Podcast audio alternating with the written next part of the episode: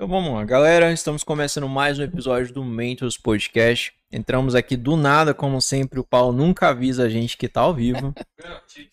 Mas, mas é assim mesmo, acontece nas melhores famílias, né?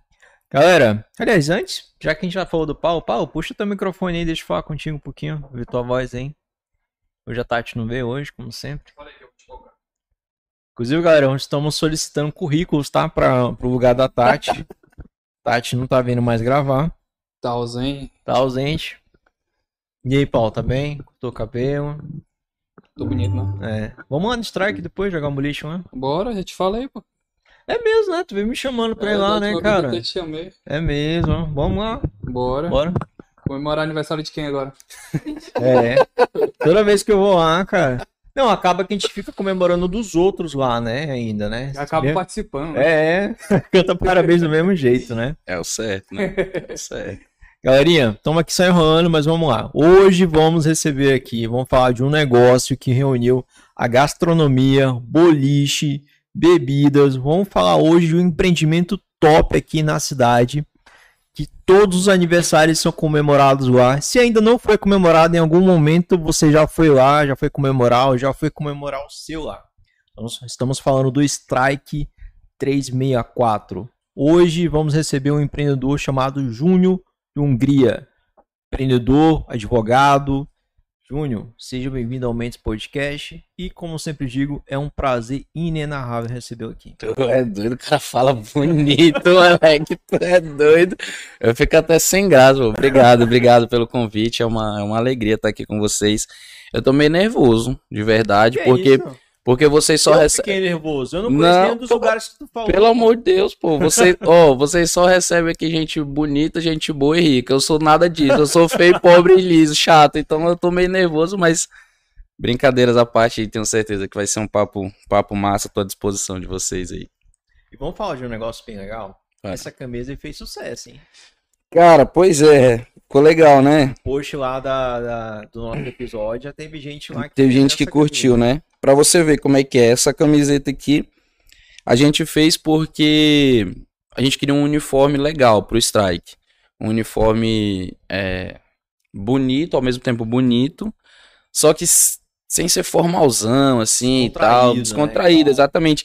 E a gente não queria que tivesse, tipo, não precisaria ser estampadaço a marca Strike lá tal, porque a gente queria que os clientes tivessem vontade de usar também. E vamos combinar, ninguém curte usar coisa tipo de marca, assim, pelo menos é, que não seja marca de roupa. Então a gente tentou pegar um desenho que remetesse ao boliche, que remetesse à nossa identidade. E aí fizemos E a essa. cidade também, que é as três Exato, caixas exato. d'água, E- né? Exato, porque na verdade, quando você fala as três caixas d'água, você tá ao mesmo tempo falando da nossa identidade, que a regionalidade é algo muito forte no, no Strike, e, e ao boliche. Então você faz esses pinos, e aí a gente fez duas versões. Essa versão aqui, que é PVH Lovers, que, é, que ama Porto Velho, e a do Strike 364. A do Strike vem aqui Strike 364. Mas por incrível que pareça, a gente não, a gente justamente não, não colocamos para vender. É, Aliás, colocamos para vender, mas não anunciamos, não fizemos tipo um lançamento ostensivo para ver como seria a receptividade da galera.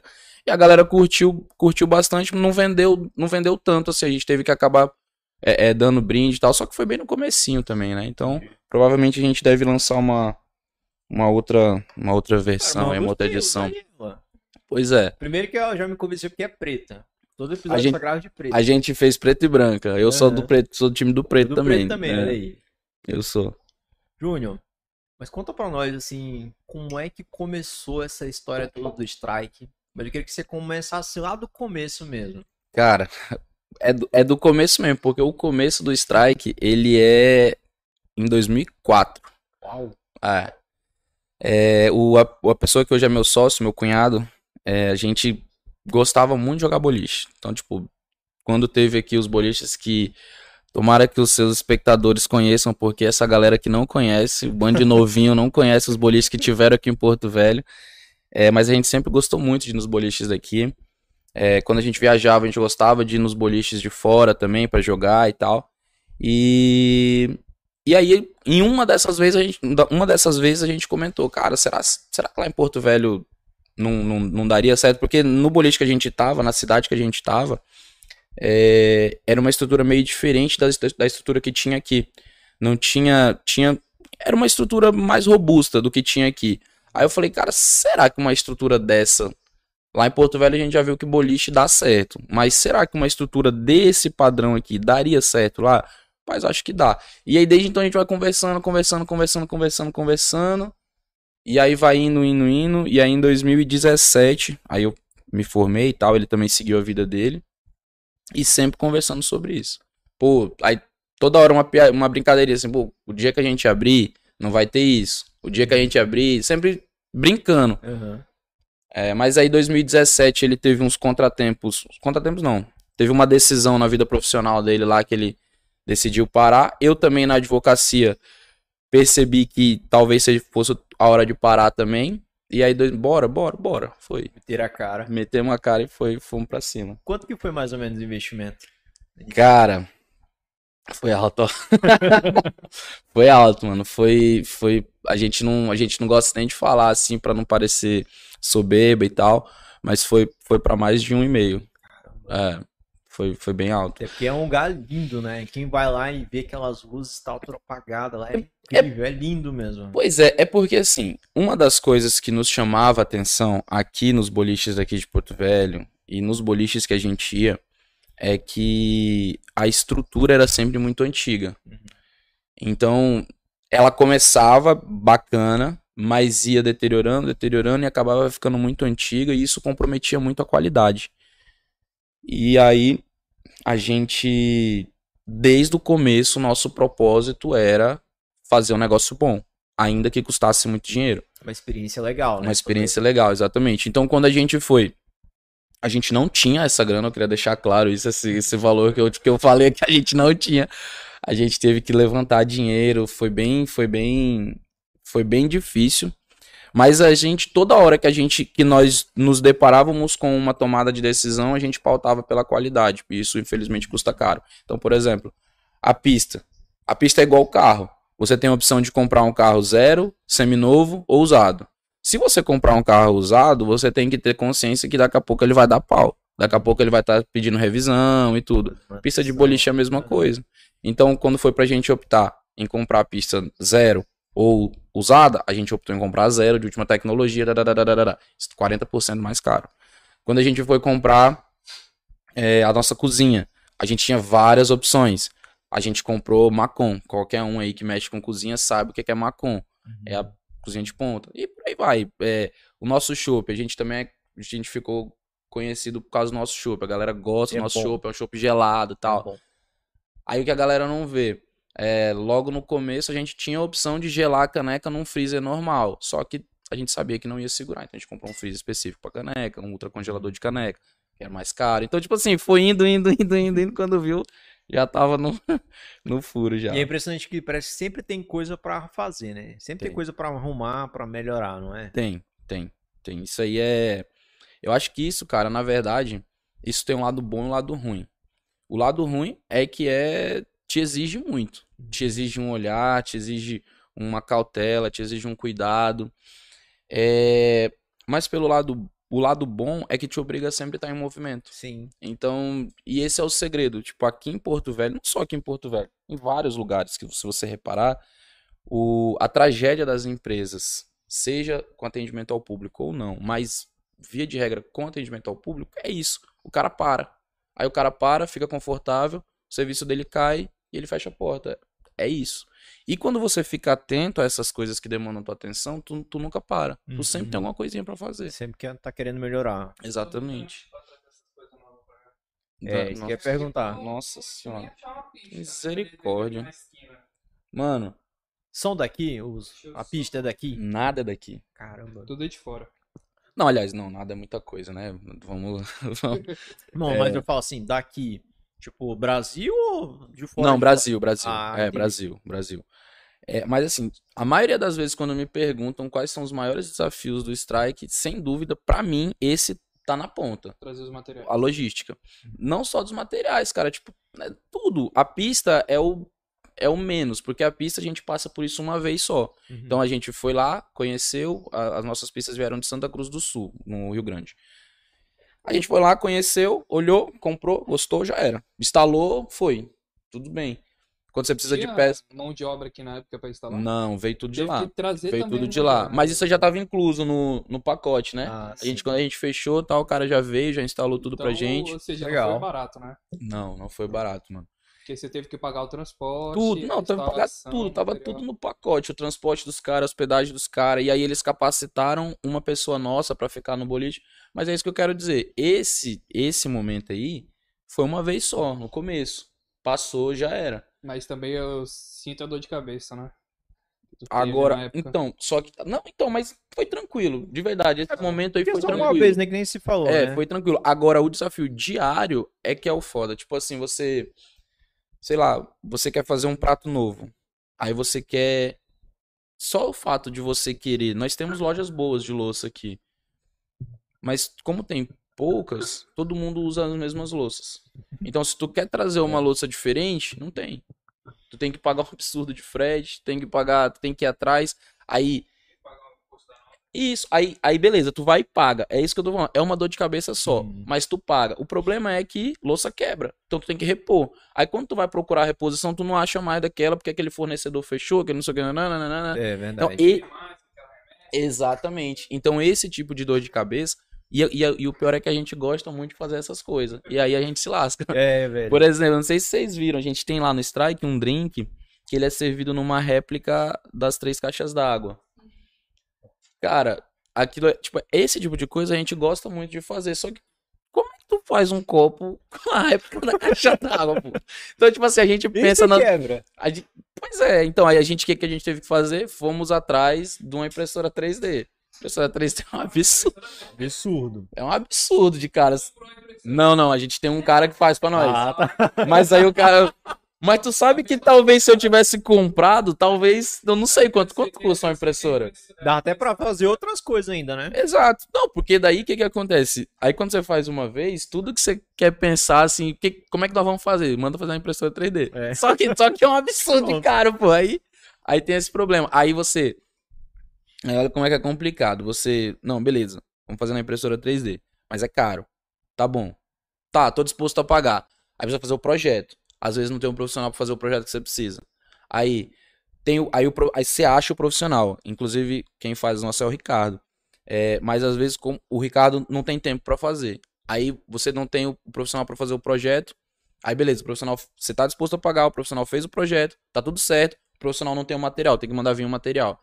Aí tipo, é seis, sete meses e se essa Na porra quebra aí. já era, pô. Então assim, tem, esse é um dos maiores desafios. E isso aí acontece em todos os campos do strike. Todos, todos. Quando você pensar de é, na parte de bar, de restaurante, do próprio boliche, agora a gente tá. Aconteceu pela primeira vez, a gente tá com duas pistas paradas. Porque deu um problema lá. A gente achou que tinha peça de reposição e não tinha no nosso estoque. Precisamos vir, mandar trazer a peça. Peça chegou, a gente colocou, a peça nova também queimou. Então, tipo, estamos com duas pistas paradas.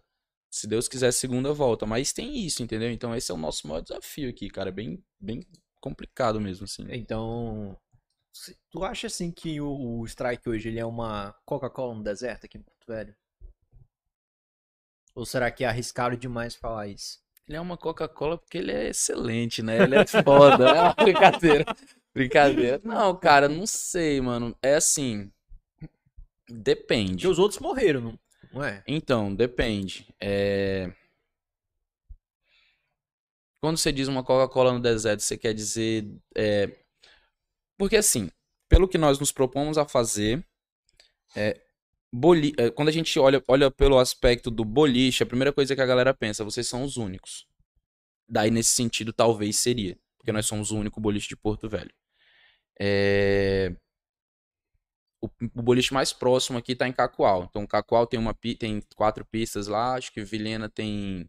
Acho não, Vilhena tem, só não lembro quantas pistas tem lá.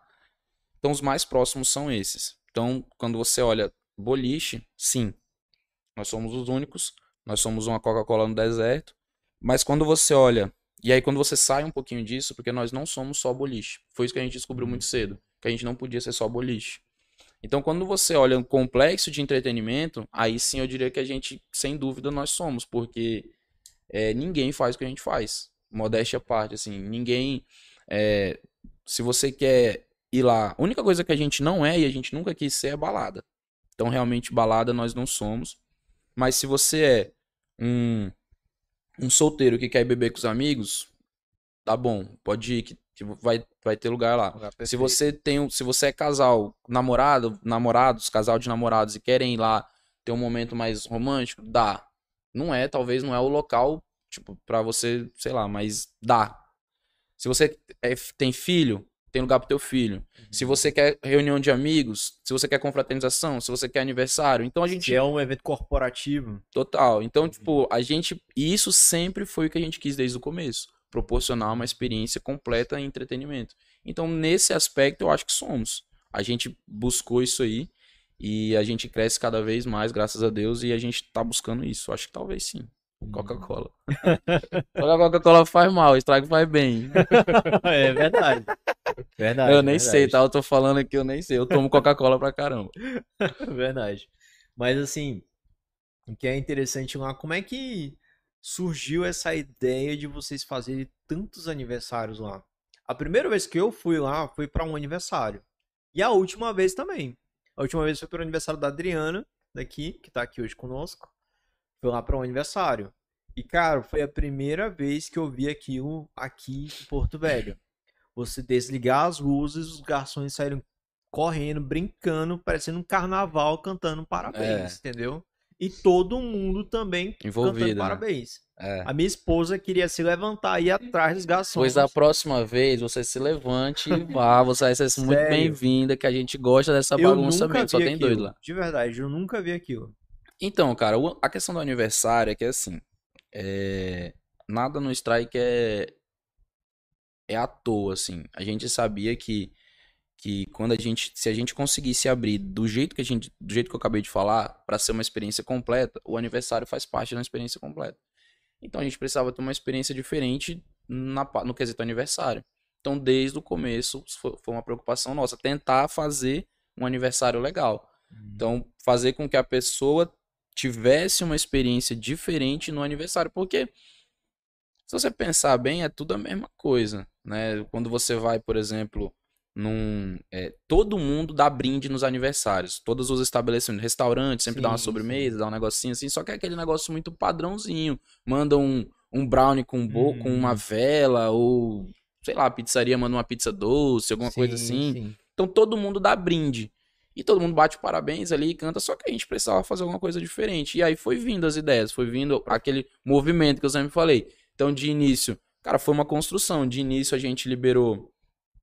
É, se o cliente quisesse trazer bolo e decoração, poderia, que a galera por aí cobra, né? Para o espaço e tal. A gente liberou bolo e decoração de graça. A gente já não cobra a entrada. Então, bolo, decoração e entrada de graça. O cara não paga nada pelo espaço. Isso aí já foi um diferencial.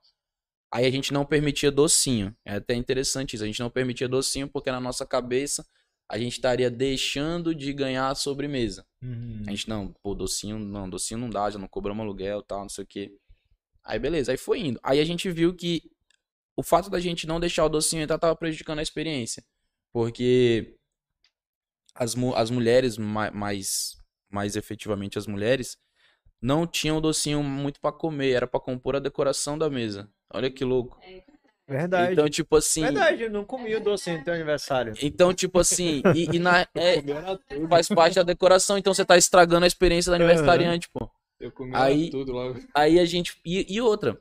Aí a gente, pô, mas além de estragar a experiência do aniversariante, é, isso aí foi até meu sócio que me falou, eu não tinha reparado. Ele falou, bicho, se for pro cara comer, se for pra alguma coisa estragar a sobremesa, vai ser o bolo. A gente já permite o bolo, então Uhum, estragar essa sentido. porra, a gente não vende mais essa sobremesa, tá bom. Pelo menos a gente traz experiência. Não, tudo que diz respeito ao aniversário foi assim, foi uma construção. Então, primeiro a gente liberou o docinho, Aí depois nós fizemos, nós tínhamos uma sala para aniversário, hoje nós temos três. É, a equipe foi envolvida no aniversário. Então é, é uma construção, cara, e continuamos evoluindo. Agora tem mais desafio para trocar a música, porque como tem muito aniversário, pô, tem, tem sábado lá que a gente comemora 16 aniversário lá, pô. Aí tu imagina, aquela música, a música tem dois minutos. Aí a música, agora nós vamos cantar o parabéns. Pro cara que tá esperando a galera chegar na mesa dele, é top porque ele tá na ansiedade. Mas pro primeiro, ele tem que ficar ouvindo aquela música repetindo na cabeça dele ali. Então, tipo. No, cara, os funcionários. Eles, eles ficam acabados, mano. Eles ficam acabados. Eu até, até, tô até tentando fechar uma parceria com, com o personal aí pra gente fazer uns exercícios lá, porque, coitado, eles, eles ficam acabados, cara. E assim, e a ideia, eu- quando eu treinei esse parabéns aí, a ideia era, mano, é muito parabéns, vamos rapidinho, passa uma mesa, brinca e vaza, brinca e vaza. Só que não tem como. É, não tem como, tem que ficar um tempinho lá pulando, então é. Ficam felizes de proporcionar isso pra pessoa que tá ali, né? Exatamente. E aí, assim, a, a... é legal isso. É, é coisa, é ser humano, né, cara? É legal. É, o strike ele é dividido em praças. Então, cada praça é um garçom que atende e tal. É isso que eu acho legal, sabia lá? E, não, e aí, tipo assim, eles, e eles pegam aquilo pra eles. Tipo assim, um exemplo, você tá na praça do João, ele tá na praça do Pedro. Pô, a gente demorou na praça do João, agora na minha aqui a gente vai demorar também. Nós vamos dar parabéns pro meu cliente do jeito certo, entendeu? É. Então, tipo, é muito legal isso. Eu acho legal que quando você tá lá, às vezes que eu fui lá, eu tomei chopp. Parece que o, o garçom vira teu amigo, né? Ele só olha assim, olha pra tu, olha pro teu copo, é. Aí já dá de outra logo, cara. É, cara, é, a gente tenta que seja assim, cara. A gente, a gente tenta que. Porque também, uma das coisas que a gente queria quando a gente abriu é. Tanto eu quanto o meu sócio, mais o meu, ele é, o meu sócio é muito melhor nisso do que eu, de receber as pessoas em casa. Então, ele é um, tipo assim, um anfitrião muito legal. Ele gosta de receber as pessoas, eu também gosto. É, e ele recebe muito bem as pessoas na casa dele. Eu, eu tento, não consigo tanto assim. Mas ele recebe muito bem. Então, a gente, na verdade, o strike, a gente tá recebendo pessoas na nossa casa. E é assim que a gente quer que o nosso, nosso time atenda, sabe? É, nós somos, por isso que lá a gente, lá nós não temos garçom, a gente tem anfitrião. Olha. Então, pra você, né, é, é, é esse, é essa pegada mesmo, assim, o cara se sentir em Pra casa. dar o, o para dar aquele sentimento pra pessoa que tá lá com vocês, que eles também são donos dali, né? É a casa deles também ali. Exato. Legal. Exatamente. Eles estão recebendo na casa deles. Essa essa a ideia. É difícil de você fazer o time entender isso. É difícil, é, um, é uma também é um negócio, é uma construção que a gente faz, é, que também demanda toda hora você tá ali tentando reforçar e tal. Não é perfeito, tem as falhas e tal, mas mas é mais ou menos isso mesmo, fazer com que eles recebam a galera como se tivesse Como é que tu, tu e você e o seu sócio chegaram nessa experiência completa? O que que vocês fizeram antes? Vocês estudaram? Vocês foram pra fora? Ou vocês só olharam pra cá e os outros que vocês viram que era uma pista velha, era uma, não tinha uma experiência legal? Como é que vocês conseguiram construir essa essa experiência que vocês têm hoje? Cara, eu, é, foi um pouquinho de tudo, mas a maioria foi tentativa e erro. É, primeiro que a gente não se meteu num negócio que a gente não conhecia, né? É, Eu costumo dizer isso, assim, pra galera, até pra galera da administração, quando a gente vai, vai conversar com a galera, com, com os alunos, tem muito aquela balelinha assim, ai, é, faça um plano de negócio, não sei o que, canvas e não sei o que e tal. É válido, é bacana. Uhum. Só que primeiro ponto é tu gostar do que tu vai fazer, é, saber o que você vai fazer. Não adianta você gostar se você não sabe. Não adianta você é, saber se você não gosta. Exemplo, eu gosto de fazer churrasco. Adoro ser o churrasqueiro do rolê. Tem gente que não gosta, eu gosto. Só que eu nunca teria uma churrascaria. Porque eu não tô disposto a passar o tempo que eu passo no strike. Eu não tô disposto a passar numa churrascaria fazendo, cuidando de, de, de coisa, porque eu não, não curto. Então, acho que o primeiro ponto é isso. Então a gente gostava e sabia o que a gente estava fazendo. E a partir daí a gente começou a estudar. Então a gente primeiro buscamos entender o que, que a galera daqui tinha feito de errado. Porque, pô, na nossa cabeça não fazia sentido. Os boliches viviam lotados. Se vocês acham que o strike lota, é porque vocês não conheceram a quarta-feira do Bingol. Meu amigo, a quarta-feira do Bingol, que ele fazia uma loucura lá de. Eu acho que era 10 centavos a hora. Era mais ou menos isso. Cara. Uma coisa assim, só que tinha que ser na moedinha. Era. Eu acho que era 10 centavos ou 1 centavo, não lembro. Então, tipo, você chegava lá 3 horas da tarde pra ir jogar 10 da noite e tal. Era muita Caramba. gente, era muita gente. Então, se era tão lotado assim, por que, que não deu certo? Por que, que fecha? A gente foi, foi buscar entender primeiro isso. E aí, logo cedo, a gente entendeu que era por conta da qualidade, que é porque deixava um pouquinho a desejar, e por conta que eram reféns do boliche. Você não pode ser refém do boliche. Isso foi algo que ficou muito claro. O boliche é legal, o boliche da fila, o boliche tá tudo, mas é a mesma lógica do cinema, por exemplo. É, isso aí, aí, já foi estudando, foi conversando com, a, com a galera que forneceu as pistas pra gente, foi estudando. O cinema, a, o cara vai lá por causa do filme, óbvio. Grande parte da receita dele tá na bilheteria, lógico. Mas o grosso, ele não vive só da bilheteria. Se ele vive, depender só da bilheteria, ele tá morto. Ele vive da bombonier. Sem a bombonier, o cinema não vive. Então a gente começou a fazer essas analogias, assim. Então, pô, só de boliche a gente não vai viver, a gente precisa de alguma coisa. Onde que se come bem, se bebe bem e leva. Onde que se come bem, bebe bem. Esse foi o primeiro passo. Em Porto Velho. Não tinha. Tinha um ou outro. Não tinha. Beleza, então precisamos ter uma comida e uma bebida de qualidade. Aí meu sócio, que tem dois meninos, três meninos, precisamos de um lugar com menino, pro menino. Precisamos de uma brinquedoteca. Então traz a brinquedoteca. Precisamos, se os caras quiserem comemorar aniversário, vamos formatar aniversário. E aí foi agregando, foi agregando, uhum. agregando, agregando, e aí chegou nessa. Tá chegando ainda, na verdade, que a gente tá toda hora querendo mais. Porque você não pode chamar um complexo de entretenimento, tem que ter entretenimento, né? Uhum. Então a gente vai pensando aí o que, que a gente pode agregar mais. Toda hora. Mas foi isso, cara. Aí a gente vai, foi tentando. Faz isso, deu certo, mantém. Faz isso, deu certo, melhora. Não deu certo, tira. Vai fazendo, fazendo, fazendo, então fazendo. Então é muito tentativa e erro mesmo. Total. Quatro anos tentando e errando. Quatro. Cara, e é. Que nem eu te falei que quando você chegou aqui, a maioria da galera aqui é formada em ADM aqui, né? Eu sou formado, Paulo também, Adriano também. E a gente estudou lá na São Lucas, que nem você foi dar uma palestra há um tempo atrás, né? Uhum. Aquela galerinha que você viu lá era gente anos atrás. E a gente tinha muito esse pensamento mesmo de construção de negócio, de modelo de negócio, canvas, fazer essas paradas todas. E assim, eu achava que também que aquilo ali era um pouquinho de perca de tempo. Eu achava assim que era interessante, era legal, às vezes era até necessário, só que a prática é que ia te levar realmente a, a encontrar o, um negócio ideal, vamos dizer assim, entendeu? O ponto ideal que, opa, agora o negócio está funcionando, me gera receita, consigo contratar, consigo vender, entendeu? Hum. Consigo ter um, um negócio redondinho. Então era muito mais tentativa e erro. Com certeza. Cara, é. Então, assim, é até, é até meio. O pessoal não gosta muito que eu fale isso. Tem muita gente que bate contra quando eu falo. Mas na realidade, assim, no campo de batalha, na, na, na prática do dia a dia, é importante essas ferramentas. É importante você modelar o teu negócio, é uhum. é importante você todas essas informações teóricas são muito válidas. Só que eu acho que principalmente para quem está começando, cara, tem algumas outras coisas que que são são bem mais valiosas assim. É isso que eu, isso que eu acabei de falar. É, são são três, são eu, eu costumo dizer assim, ó, são eu sempre falo isso para os alunos de administração. Você quer saber se o teu negócio vai dar certo? Você quer saber se a tua ideia tem futuro? Tu se faz quatro perguntas. Se mais de uma resposta for não, tua ideia não é boa. Não faz. Então tu tem que se perguntar se tu gosta do, do, do que tu quer fazer, que eu acabei de falar. Você se pergunta, você gosta a ponto de ter que se dedicar lá 12, 13, 14 horas àquele negócio sem enjoar? Você gosta? É a primeira pergunta. Você sabe. Não adianta gostar se não saber.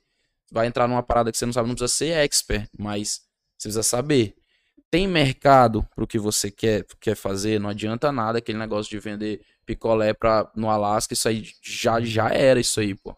Então tem mercado pro que tu quer fazer? E outra, tem propósito no que tu quer fazer? Propósito, quando eu digo propósito, não é aquela balelinha, ah, eu quero mudar o mundo. Não, não é disso que eu tô falando.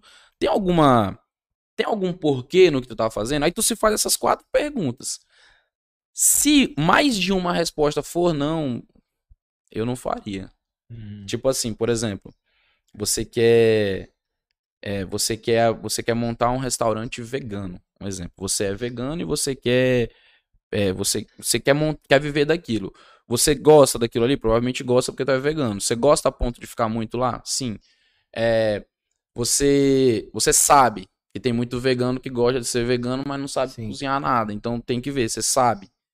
É, tem mercado, às vezes você tá num, tá num lugar que a cultura é 100% carnívoro, sei lá, Rio Grande do Sul, por exemplo, não sei, tô, tô chutando aqui. É, e tem propósito? Pô, vegano tem propósito, que é, que é a questão animal e tal. Sim, Então, beleza, vai.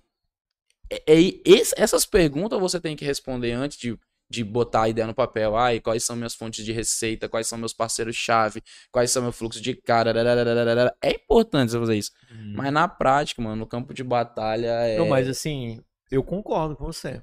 Pois é, Concordo eu, eu plenamente. cara. Concordo plenamente. Só que eu só cheguei nessa conclusão depois que eu deixei de lado um pouco o que ensinavam na faculdade e fui atrás de, de participar de programa, programa de startups. Entendeu? Quando eu saí da, desse meio lá de faculdade, muito teórico e tal, quando fui para esse meio de startup, eu tive esse gap aí, de que vamos testar, vamos errar, vamos ajustar, fazer de novo, entendeu? O é Vamos atrás dessas foda é tais que startup acontece tudo muito rápido, né, velho? isso que eu me Startup amarro, é diferente, entendeu? né, cara? É diferente, é um negócio assim que não dá só pra aplicar na Aham. empresa, dá pra aplicar na vida também, acertar e errar, entendeu? Ajustar ali, Total. fazer tudo muito rápido. Total. Pandemia aí foi o maior exemplo disso, né? A gente viu quantas empresas aí, é, mega empresas gigantes aí, se adaptar para ser startup. Vamos testar rápido. Tipo, a gente não tem mais o cliente aqui na loja. Vamos ver como é que a gente vai atender no WhatsApp. O WhatsApp virou o melhor, maior e-commerce da pandemia. Vamos testar como é que a gente atende muito bem lá, ter uma experiência legal lá. Uhum. Porque minha experiência antes da pandemia era aqui, presencial. O cara vindo aqui, provando cafezinho, tal, estando aqui comigo, tendo um atendimento bacana. Como é que a gente melhora isso pro WhatsApp, pro online? Como é que meu produto vai chegar na casa da pessoa, entendeu? É isso, é isso. Por falar em pandemia, como é que foi a pandemia lá na, no Deus me Strike? livre? Deus me livre, nem me lembro disso aí. Tu é doido. Como é que foi essa experiência lá? Cara, foi. Foi um dos piores momentos da minha vida, ó, bicho. Foi, foi, foi foda, foi triste. Porque assim, a pandemia era um negócio que ninguém tava preparado. Não tem, não tem aquela pessoa, mais, o mais é, precavido do mundo não tava preparado para aquilo ali. E nenhuma empresa, nenhuma, nenhuma, nenhuma empresa do mundo pode pegar qualquer uma, aguenta um ano e meio sem faturamento. Não aguenta, não tem como. É, é. E aí você precisa fazer isso que você falou. Você precisa veio a onda, bateu, e aí você precisa se reinventar do nada. Então, a gente, cara, a gente foi, eu acho que assim, foi- foram algumas decisões que a gente teve que tomar em tempo recorde que fizeram toda a diferença pra gente ser o que a gente é hoje. Porque hoje se você passar na frente do strike, graças a Deus, é fila todo dia. é mesmo. Porque a gente voltou da pandemia mais forte. Então, cara, quando a pandemia chegou, que era um mês só, né? Lembra que era um mês? Sim. Não, vamos fechar aí um mês só e só até passar esse negocinho aí e depois a gente volta.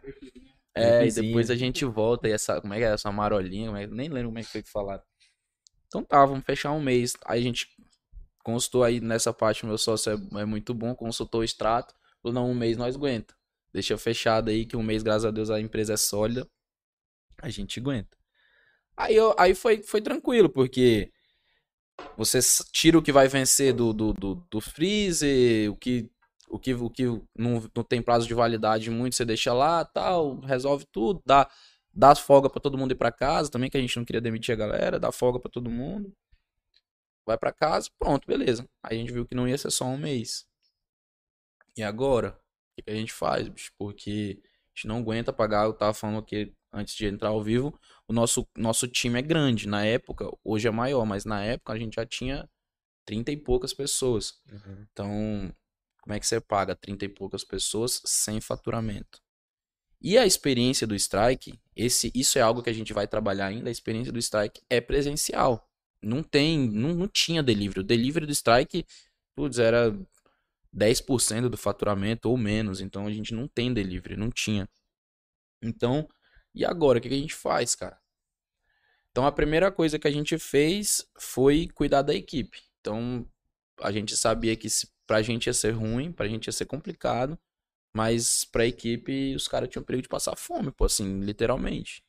Então a gente juntou todo mundo. Na época tinha algumas opções, né? O governo deu a. a... Aí umas decisões estratégicas lá, a gente tinha a opção de demitir, de, de dar férias coletivas ou de fazer a redução.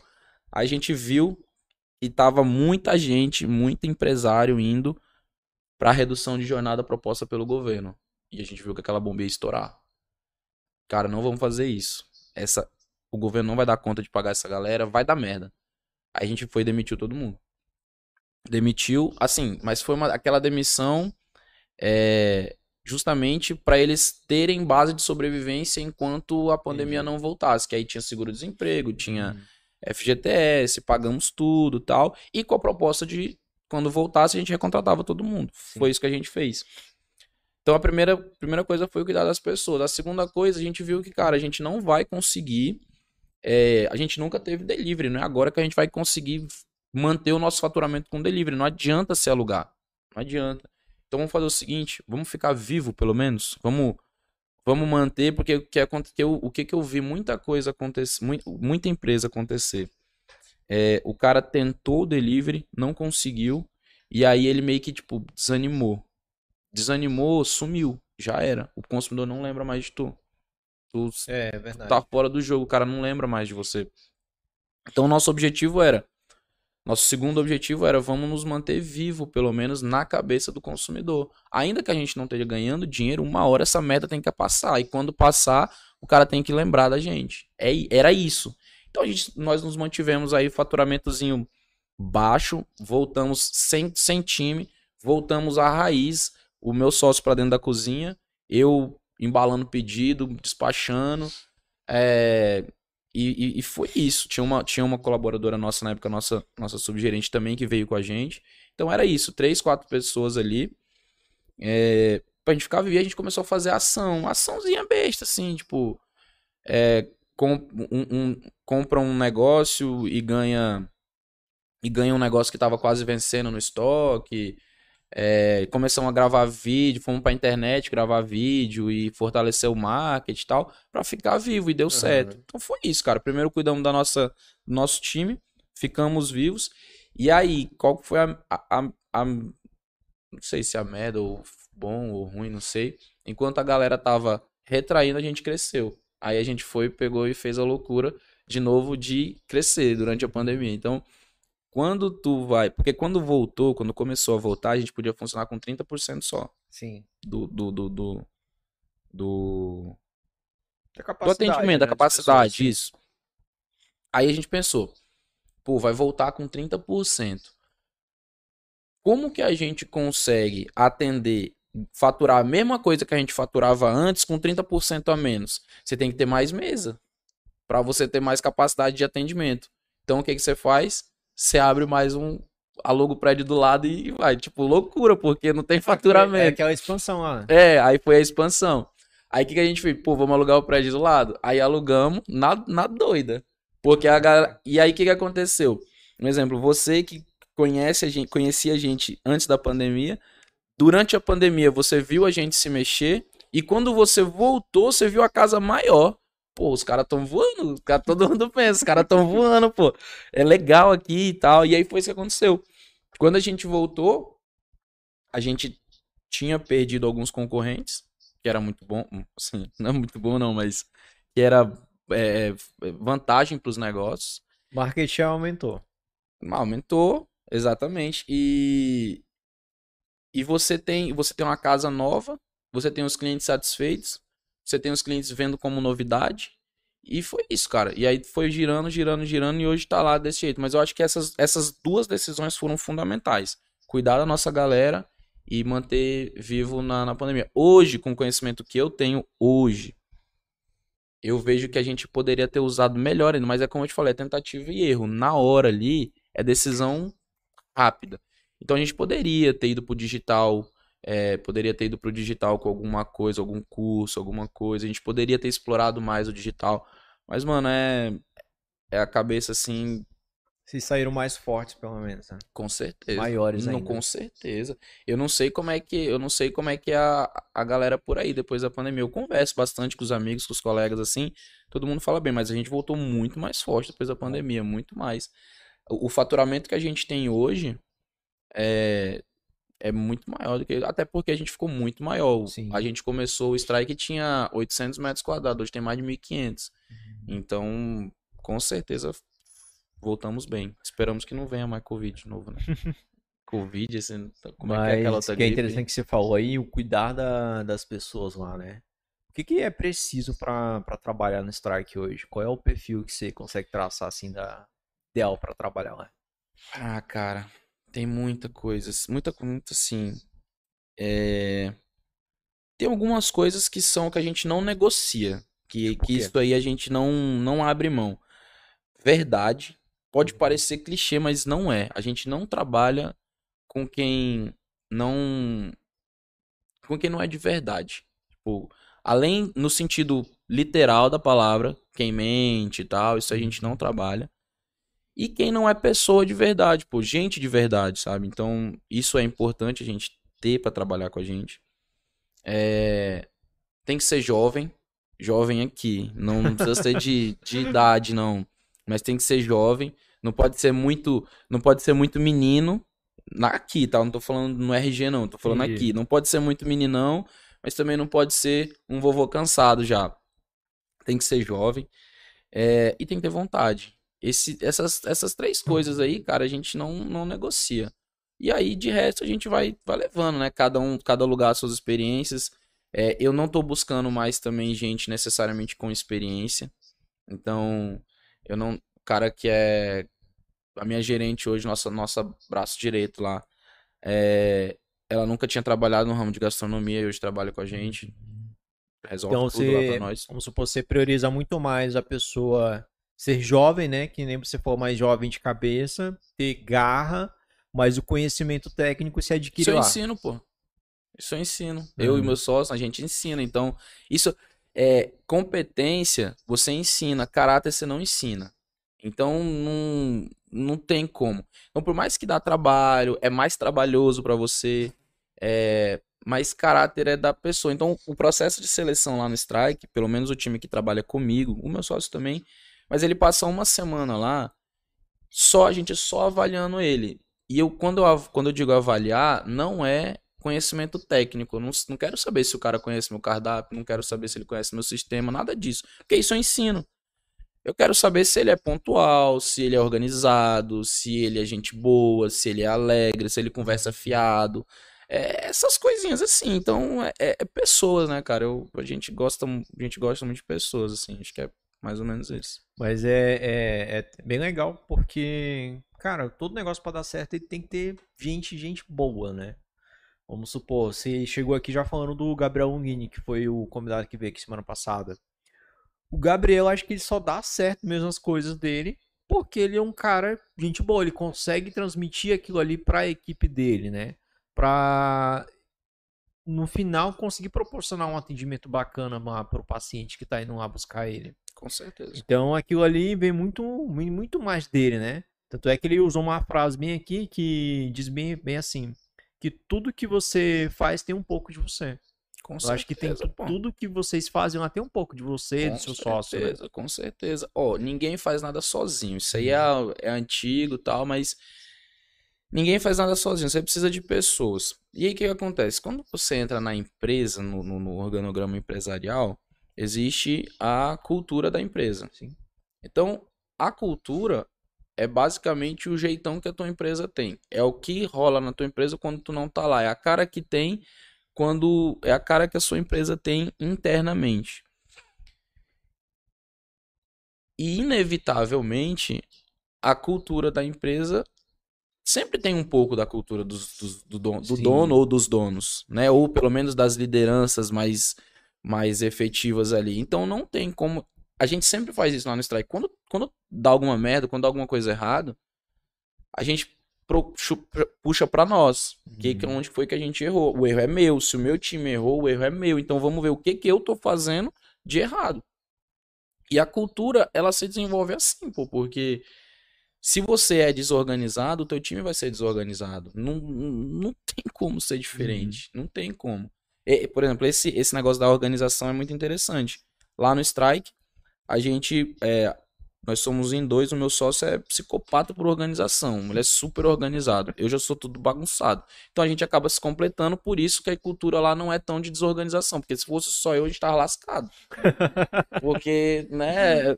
é a cultura da empresa. Mas a gente consegue ver isso nos setores. Os setores que, é, que eu fico mais à frente, a gente vê a, a baguncinha maior. O setor que ele tá na frente já é mais organizado. Então, só que a gente se complementa e isso a, a, a empresa pega a essência. Então, as pessoas não adianta. É que eu te falei, pessoas de verdade. A gente quer pessoas de verdade com a gente. Então a gente tenta ser pessoa de verdade também. Não é perfeito. Mas a empresa pega emprestado o teu jeito. Não, Sim, não tem com como certeza. ser diferente. Não tem como. Com certeza. Lá tem algum canto assim que você mais gosta lá do Strike? Você, tipo, toda vez tem que passar por ali, tem que estar tá lá. Não, cara, eu não, não, tem não. Eu, eu, eu gosto de tudo, assim. Eu gosto de. Não sei, deixa eu pensar aqui. Não, mano, eu gosto. Eu gosto de tudo, assim. Eu vou. Eu, eu passo mais tempo no meu escritório, né? Uhum. Mas. Os lugares onde eu gosto mais geralmente são os mais novos. Que é o que mais dá. Que é o que mais dá ânimo, né? Então, uhum. tipo é, aquele salão principal do strike, que é onde fica o boliche. Sim. A gente passa mais tempo, menos tempo porque é mais comum, a gente está ali há muito tempo. Mas aí quando você faz, por exemplo, uma sala nova, aí tende a ficar um pouquinho mais ali, porque é o xodozinho, a gente chegou agora é. tal. A, o, último, o último que a gente fez agora foi o nosso banheiro. A gente estilizou todo o banheiro feminino lá e tal. Só que eu só posso entrar no banheiro feminino quando não tem ninguém, né? Então aí eu fico lá um pouquinho olhando. A gente fez um palco também, a gente fez um palco flutuante ali em cima da pista. Então a gente fica bastante ali no palco, que é um xodozinho também. Então é, é isso, mas eu gosto de tudo lá, cara. Não tem. Ó, tem uma. Uma. Uma pessoa que tá vendo aqui que mandou bem assim, a Yunara. Ah, Yunara. Disse bem assim que os quadros decorativos é o lugar que ela mais gosta. Os quadros lá com as frases. São bem legais mesmo com as frases lá. Cara, é, é, uma, é uma coisa que a gente não abre mão também, né? É, o pessoal fala que aqueles quadros ali é, dá pra lembrar eu falando. Porque parece eu falando tudo que tá ali, né? Mas é, a gente, cara, a gente é rondoniense, né? Então a gente tentou pegar uma parada diferente, assim, pra, pra fazer a decoração. A gente foi. E a gente vai, vai soltando as frases lá, vai deixando, vai colocando e. Tem um tá canto lá que é do. que é do PP, não é? Que ele foi lá pintar? Não, mano, tem. O, o PP é parceiro nosso. Uhum. É... Ele já foi convidado no nosso aqui já. Ele é, pô, ele é legal pra caramba, cara. E essa, essa camisa, é. eu chamei ele pra fazer. Era pra ele fazer o desenho dela. Só que na época ele tava com muito trabalho tal, acabou não dando certo, mas era pra ele fazer. Quem faz as nossas ilustrações é o Elias, o Rabisque. Ele fez, acho que todas, inclusive. É, Tipo, é mais uma, um exemplo de tentativa e erro. A gente tentou fazer um monte de lugar instagramável no Strike. Tem uns que ninguém nunca tirou uma foto até hoje, então. Mas tem outros que dão bom demais, né? Mas é esses cantinhos assim também foram xodó por um, por um período assim. Você chega a ficar chateado. Pô, cara, a gente fez um negócio aí, ninguém tirou foto. carinho, ninguém tirou caro. foto, dá vontade de tu ir lá tirar uma foto, ficar só pra Mas tem um lá que eu acho bem legal, fica próximo dos quadros, fica do lado da escada, se eu não me engano. Que é uma desenho de uma lâmpada, assim, uhum. uma luz. É. Bem instagramável, mesmo. É, esse é, o, esse é o mais. É o segundo mais novo que a gente fez lá. É... E já mudamos de novo. Ele tá lá ainda, mas. Mas. Hã?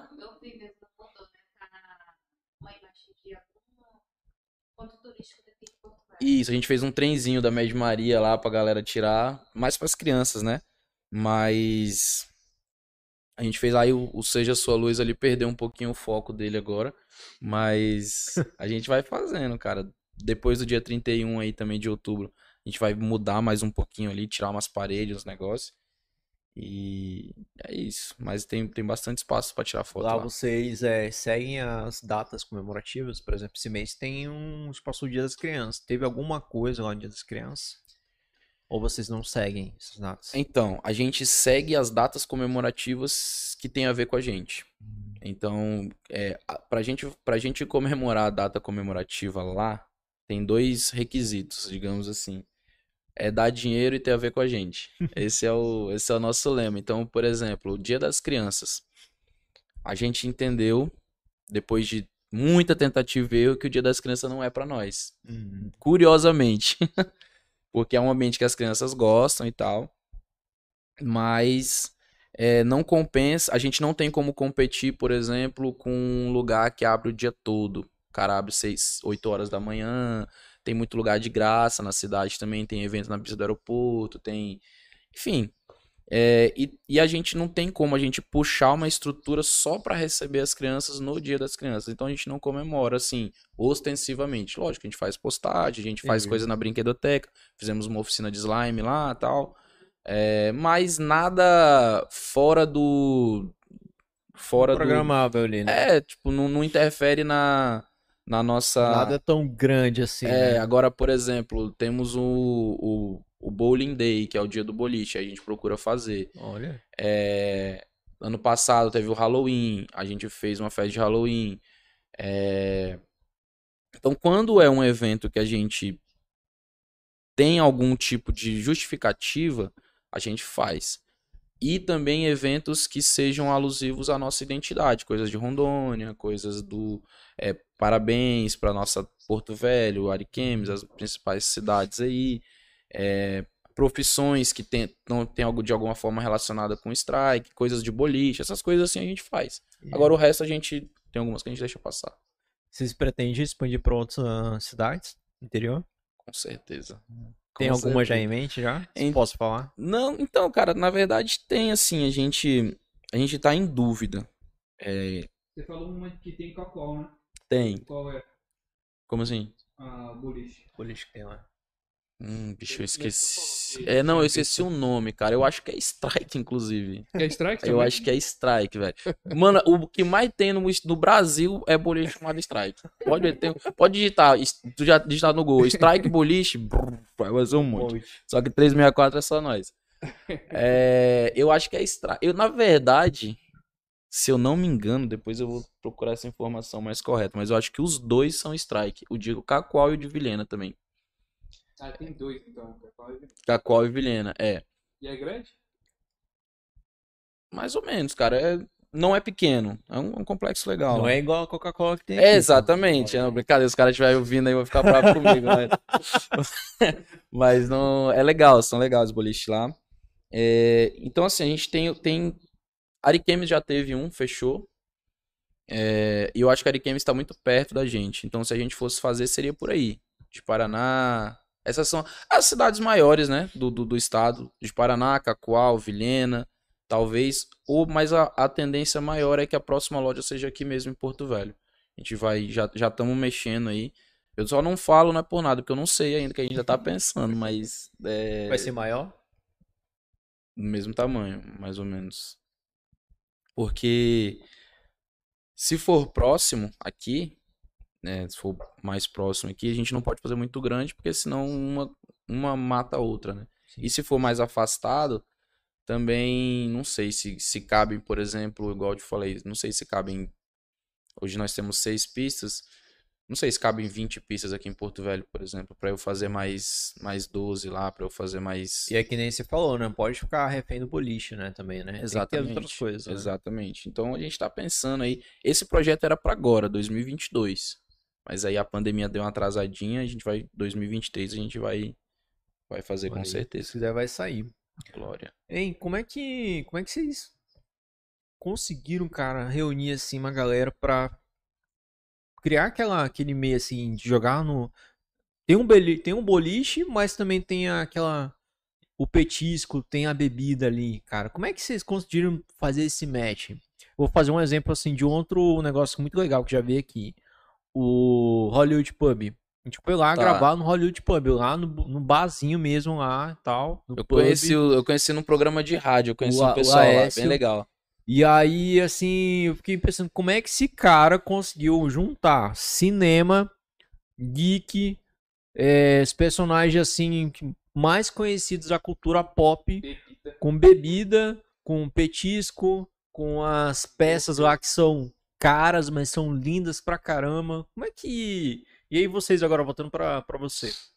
Como é que vocês conseguiram fazer tudo isso em volta do boliche? Vocês já tinham isso em mente? Foi tentativa e erro, mas qual foi a tentativa que deu certo? Não, cara, é assim. É igual, é igual eu falei no começo. O, a gente sabia que a gente precisava de alguma coisa. De alguma coisa a mais. Era esse era o, era o ponto. Aí volta para aquilo lá. O que que a gente sabe, o que que a gente sente falta quando a gente vai em boliche? É, o que que falta para a experiência ser legal? Então, os boliches tinham alguma coisa em comum também. É, eram todos por ordem de chegada. Então, não faziam reserva. E aí a gente demorava um pouquinho para jogar. Então, o boliche tinha uma mágica, digamos assim, que tu espera duas, três horas para jogar. Mas quando tu joga lá, parece que esquece. Se tu conseguir uhum. jogar, parece que esquece ali a raiva que tu passou. Só que tu passou uma raiva. Então, o que o desafio era o que que a gente pode fazer para minimizar a raiva durante esse período. Então, o cara que tá comendo e bebendo bem, ele não passa raiva. Então, tipo, é a primeira coisa, né? Então, a resenha com os amigos ali, ficar na, na brincadeira e tal. Então, você tem que ter um ambiente confortável para que essa espera não seja torturante. Uhum. E aí a gente começou a pensar em coisas que poderia. E aí o mais fácil é a comida e a bebida. E aí a gente vai agregando várias outras coisas e aí ao longo do tempo a gente vai, vai mudando. Será que é todo negócio dá para construir em volta comida e bebida? Mano, comer e beber é bom demais, pô, então não tem como. Não sei, cara, boa pergunta. Acho que sim, talvez. É, tem um tem um a corrente no uma corrente no marketing que, que gira em torno dos, dos cinco sentidos, né? É, o marketing, tanto a parte do marketing sensorial, com a parte do marketing marketing de experiência, gira muito em torno dos cinco sentidos. Então, sempre que você consegue, independente do seu ramo de atividade, você consegue mexer com os cinco sentidos do teu consumidor, é, o teu negócio tende a ser uma experiência legal. E a comida e a bebida é algo que invariavelmente desperta. É um, acho que é um jeito fácil de você dar o gatilho nesses sentidos, porque você pensando assim, você consegue é, você acho que o único que, que, que você a única coisa que você não consegue mexer muito na na comida e na bebida é a audição mas o resto tu consegue mexer com tudo olfato o paladar a visão é, o tato então eu acho que a comida e a bebida são o jeito mais fácil de fazer isso em qualquer negócio então talvez seja certo né é, aí aí, você, aí o único que falta é a audição Aí tu bota uma música. Então pronto, música, comida e bebida já era. Qualquer coisa. E funciona. É, eu acho, cara. Funciona eu acho. Cara, fala pra nós assim um pouquinho mais de. Porque até agora que a gente só falou do strike, né? Certo. Mas tem como falar assim um pouquinho de você? Como é que foi mais ou menos a, a tua. Conta pra nós como é que foi a tua infância tal. Porque tem alguma coisa assim pra tu ter chegado nessa ideia assim. Com certeza deve ter alguma coisa assim do, do, do teu passado, tua uhum. infância tal. Eu vou, vou te dar o meu exemplo. Uhum. Quando eu era criança, eu gostava de apresentar programa. Sério? Que legal, velho. Ele já veio aqui e tal. Aí a gente fez essa análise e tal, aí ele até veio aqui, a gente ficou lembrando disso. Nossa, tu lembra que a gente brincava de apresentar programa quando era criança e tal, tinha uns seis anos de idade? E aí, assim, Pronto. hoje estamos aqui. Que massa, velho. Então, é, voltando um pouquinho no tempo, hoje eu consigo fazer essa leitura. Voltando um pouquinho no tempo, a, a minha mãe, ela é perfil, aquele perfil que a gente estava conversando aqui agora, o perfil da segurança, da estabilidade. Então, na cabeça dela, eu precisava fazer concurso público. Então, o, o, o seguro era concurso público. E desde sempre, pro desgosto dela, eu nunca quis. Então, porque para mim essa segurança, essa estabilidade aí não existe e, e, por causa da rotina. Você quer me matar, você bota a rotina. Então, cara, só de pensar que eu ia chegar todo dia e ter que sentar atrás de uma mesa e ficar, ficar ali me dava agonia. Exatamente. É, exatamente. Nunca gostei de estudar também. Tinha isso. Tinha esse detalhezinho. A única, o único concurso público que me chamava a atenção era a Polícia Federal. Eu, justamente por causa da falta de rotina e tal. Então, desde cedo, eu, eu sabia que eu não queria fazer concurso. E aí, é, eu comecei na, aí na minha, na minha jornada profissional, eu sempre queria trabalhar para mim mesmo, assim. Tanto que o meu primeiro emprego, é, aliás, o segundo, o primeiro foi de operador de máquina fotocopiadora, uhum. vulgo menino da Xerox. então eu, eu trabalhei, eu trabalhei nesse, é, trabalhei na Socópias, que hoje é parceira nossa lá no, no Strike. É, E aí, muito cedo eu vi que não rolava, eu trabalhar pros outros e tal, e fui virar corretor. Então, desde sempre eu trabalhei com vendas. Uhum. Vendas sempre, sempre foi, foi assim, eu acho que você, você ganhar o tanto que você depender do que você trabalha pra você ganhar, pra mim sempre fez todo sentido. Sim. E aí eu chamava pra minha responsabilidade. O dia o mês que eu não trabalhei, o mês que eu trabalhei mal, eu vou ganhar mal. Depende de você. É por erro meu, vacilo meu, então. E aí, logo, isso eu tô falando quando eu tinha 19 anos, 18, 19 anos. Eu queria abrir minha, uma, uma, uma- Um negócio. um negócio, eu queria abrir uma corretora, uma, uma imobiliária. Só que aí, é porque, na verdade, eu queria, é, eu- sabia que eu, é, aí eu fiz aquelas quatro perguntas, sem saber, eu fiz essas quatro perguntas pra mim, pô, eu sei fazer, eu sei fazer, eu gosto de fazer, tem mercado, então eu vou fazer. Só que eu chamei meu pai pra ser meu sócio, ele não quis muito e tal, aí eu pipoquei. aí eu pipoquei e fui continuar sendo corretor. Continuei sendo corretor e tal. E fui fazer faculdade. Aí eu entrei na faculdade de Direito. Faculdade de Direito também, desde sempre, mantive o pensamento. Cara, eu não, eu quero ser advogado, não quero ser. É, não quero ser Estudar concurso, concurso. Não quero ser servidor público, não, nada contra. Mas pra mim a segurança e a estabilidade do concurso público é uma ilusão, porque na verdade não é, não é, você não tá seguro, você tá estagnado, na minha opinião. Posso, isso é outra opinião que a galera não gosta muito que eu dê, mas na minha opinião, o cara tá estagnado, porque você pode, você pode tá, você pode estar beleza, todo dia 5 teu pagamento tá na conta, é um pagamento bom, mas se você tem mestrado, tem uns negócios lá que, que engordam teu contra-cheque e tal, mas tu tá fadado aquilo ali, pô, não tem Tudo que te deixa confortável não. Exatamente. Então, tipo, eu não, eu não tô falando, não tô criticando quem faz, não. Sim. Quem, quem faz, eu, né, mas eu não, pra, não é pra mim essa parada. Então, eu sempre sabia que eu queria ser advogado. E aí, na faculdade, eu já abri minha primeira empresa. Eu tinha uma prestadora de serviços daí com meu pai. A gente prestava serviço pro governo, licitação, tal, apoio administrativo. E a gente foi tocando essa empresa até eu me formar. Quando eu me formei, eu me licenciei da empresa e, e fui ser advogado. Deixei a empresa com meu pai e fui ser advogado. E aí, cara, a advocacia foi, foi bom, bom demais pra mim, assim. Eu adoro advocacia. Ainda sou advogado, né? Porque a gente não deixa de ser. Só que chegou um momento ali que, tipo, pra mim era um cansaço que, pô, tava me sugando muito, cara. E tinha algumas coisas na advocacia que eu não. Tinha algumas coisas que eu amava, tipo assim, audiência. Porra, me adorava fazer audiência, cara. É muito legal. Negociação, aquelas audiências pesadas mesmo, aquelas, aquelas peias doidas mesmo. Pô, eu gostava demais de fazer. Só que aí você chegava no, no escritório, tem que peticionar, tem que fazer prazo, tem que. Putz, velho, era. E aí foi chegando um tempo assim que foi cansando, sabe? E aí eu Gostar por algumas coisas. já- Exatamente. E aí, eu não tô falando que a nossa, nossa profissão, ela é um mar de rosas, não é isso, que você tem que fazer só o que te dá prazer 100% toda hora, não. As coisas que mais te fazem crescer são as que tu não gosta.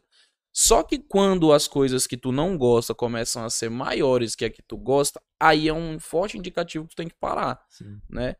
Então, eu comecei a pensar nisso. Pô, bicho, eu não tô mais muito satisfeito. Eu chegava. É porque eu trabalhava bastante também. Tipo, eu começava a trabalhar. Nunca gostei de acordar cedo. E eu começava a acordar 8 horas da manhã e peticionando até 9 horas da noite. Começou a pesar. E. E aí, imagina, né, cara? A minha mãe. Chego pra ela e falo assim: minha mãe e minha esposa, as duas têm o mesmo pensamento. Eita. Aí. Tô, tô, tô errado. Aí eu chego pra minha mãe na faculdade e falo assim: mãe, eu não vou ser concurso, não vou fazer concurso público, eu não gosto. Ela já ficou chateada, né? Já ficou desgostosa. Primeira decepção. Aí, Aí eu vou, me formo, viro doutor advogado e chego e falo pra ela: não, mãe, não basta eu não querer fazer concurso, eu vou largar a advocacia pra abrir o negócio. Ela adorou. Ela adorou, minha esposa Quando é- também. você falou que abriu um negócio. Meu Deus do céu, não faz isso não, bicho. Tu vai fazer merda, não faz isso não. Pensa bem, Vai quebrar. pensa bem. É porque assim, a minha mãe, ela é muito diretona, ela é muito, assim, ela é racional demais. Isso eu Mas- puxei dela e é legal isso. Minha primeira faculdade, antes de eu fazer direito, eu falei que eu ia fazer educação física. Eu falei, mãe, eu acho que eu vou fazer educação física. Não, tá bom. Isso é quebrado pro resto da vida. Tá bom, tá tudo certo. não, mano, não é assim não, pô. Tem um monte de personal que tem dinheiro aí. Não, não tá bom, faz o que tu quiser, vai ser quebrado pro resto da vida. Tipo assim, ela é assim. Então, quando eu falei que ia, que ia, é, é, que ia largar a advocacia, aí só que a, a, a idade foi amolecendo um pouquinho mais ela. Ah, meu filho, você tem certeza? Você vai trocar o, o certo pelo duvidoso, tal. você já não quis fazer concurso, vai tá, tá, ganhando dinheiro, tá bem lá no escritório, que eu tinha um escritório, era sócio de um escritório, né? Que, que, é, que existe até hoje. Não, tá bom lá, vai, pô, vai largar isso aí pra montar um negócio sincero, negócio de boliche, vai ficar trabalhando até tarde. Não, não, não, mexe com isso não, tal. Mãe, eu vou fazer. Minha esposa a mesma coisa. Tu tem certeza que tu vai fazer essa merda? E assim, cara, o, o empreendedor, ele tem que estar tá preparado para isso. É, ele tem que estar tá seguro do que ele está fazendo. Só que ele não pode esperar apoio de todo mundo. As pessoas que te amam, elas estão preocupadas contigo. E, cara, elas nem sempre vão te apoiar, porque elas, elas têm a referência delas baseada no Sim. ponto de vista delas, e você não vai mudar a cabeça delas, e você tem que estar tá seguro o suficiente para que elas não mudem a tua. Ponto. E aí o que vai fazer a diferença é o teu resultado. Tu vai a diferença do louco pro gênio é o resultado. Então tu fala, tu, vou fazer uma loucura. Tu é louco. Quando tem resultado, tu não é mais louco, tu é gênio. Tu é gênio. É, é simples assim, é louco isso, né? Mas aí, tu fez uma loucura, não deu certo, não deu resultado, tu continuou louco, tu quebrou, tu é um leso. Uhum. Agora, se tu fez a loucura, deu resultado, deu bom, tu é um gênio. Então. É que nem falar da criptomoeda, né? É. É, lá, exato. Lá atrás eles falavam exato. que era uma era loucura, uma né? tal. Exato. Tá exato. Aí o cara é um gênio. É, pois é. Então, tipo, é isso. Aí só que o que acontece também? A gente não, não, não, tô, não tô incentivando ninguém que ia fazer loucura, não é isso. é, você tem que saber onde você tá entrando, você tem que conhecer e tudo. É, não pode dar tiro errado. Eu trabalhei durante cinco anos juntando dinheiro, precisamos levantar dinheiro e tal, mas, mas eu tava certo do que eu queria fazer.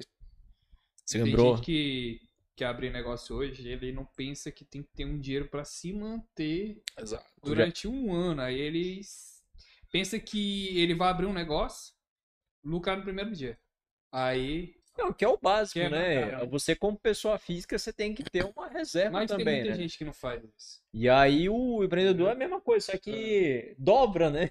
Você não tem só você, você tem você, você tem seu sócio, ou às vezes não tem sócio, mas tem funcionário. Tem funcionário. Eu fiz um, eu fiz é uma. Quase um sócio. Eu, é quase um sócio. Eu, eu fiz também. uma mentoria uma vez com, com o Shiba. Você conhece o Shiba? É o, é o dono, o ex-dono do, do grupo do China Inbox. Robson Shiba? É, Caramba. Do China Inbox. É, e a Shark gente. Tank. É isso, já que tem. Infelizmente ele sofreu um acidente Sim, lá, né? E tal. E aí precisou né? vender e tal. Mas recuperou, o. né? Ele tá recuperando, né? Tá recuperando. Mas eu, mas eu vi um negócio lá, ele falou, ele falou sobre isso. Ele falou, cara, eu não sou rico. Tudo bem, ele é rico, né? Mas, mas ele falou assim: eu não sou rico, mas o China é rico. Então, antes de você. É empresa rica, dono pobre. Empresa pobre, dono rico. Então, antes de tu sangrar a tua empresa, cara, o strike custou isso que eu falei para vocês. A gente precisou vender carro. Meu sócio tinha duas casas, ele vendeu as duas casas. É, eu vendi meu, eu andava com carro, carro do ano, vendi meu carro. Hoje eu não ando, não ando do melhor carro do mundo. É, a gente passou um tempão sem tirar salário. No começo a gente tirava, a gente, aliás, sem fazer retirada salário, nós sempre tivemos. É, mas a gente ainda tá se recuperando. A gente ainda tá agora que tá vindo dinheiro. Entendeu? Vou te perguntar. Chegaram um break-even ainda não, então? Então, por causa da pandemia, não, né? Hum. Na verdade, o que que acontece? O break-even, o break-even, sim, a gente já teve. Tá. Só que quando você entra na pandemia, você precisa tomar capital de novo. Sim. Então, é, volta do zero. Volta do zero, exatamente. Então, o que nós, anos, é, o né? que nós investimos já voltou. Já voltou sem dúvida e tal. Só que aí, essa é uma discussão interessante também que a gente tem lá com, com a, a, a galera do financeiro lá também. Se o, o que você toma de capital entra como, como investimento ou não. Então, para você calcular o teu break-even, então é interessante. Se entra no capital social, né? É, tipo não, isso. no capital, isso, no capital social não, mas no teu investimento, né? Então, sim, tipo, sim. será que eu aí na pandemia a gente precisou tomar um, um capital considerável. Então aí a gente meio que voltou a estacar zero. Então, hoje, a gente é saudável. Por exemplo, a gente tem giro. Se a gente quisesse pegar todo o, o capital que a gente pegou e pagar, a gente tem. Só que a gente prefere ficar fazendo fluxo Tá de girando. caixa pra girar isso aí pagando com giro e tal. Então o strike hoje, graças a Deus, é muito sólido. Só que a gente, a gente pra ser rico ainda tá, tá longe.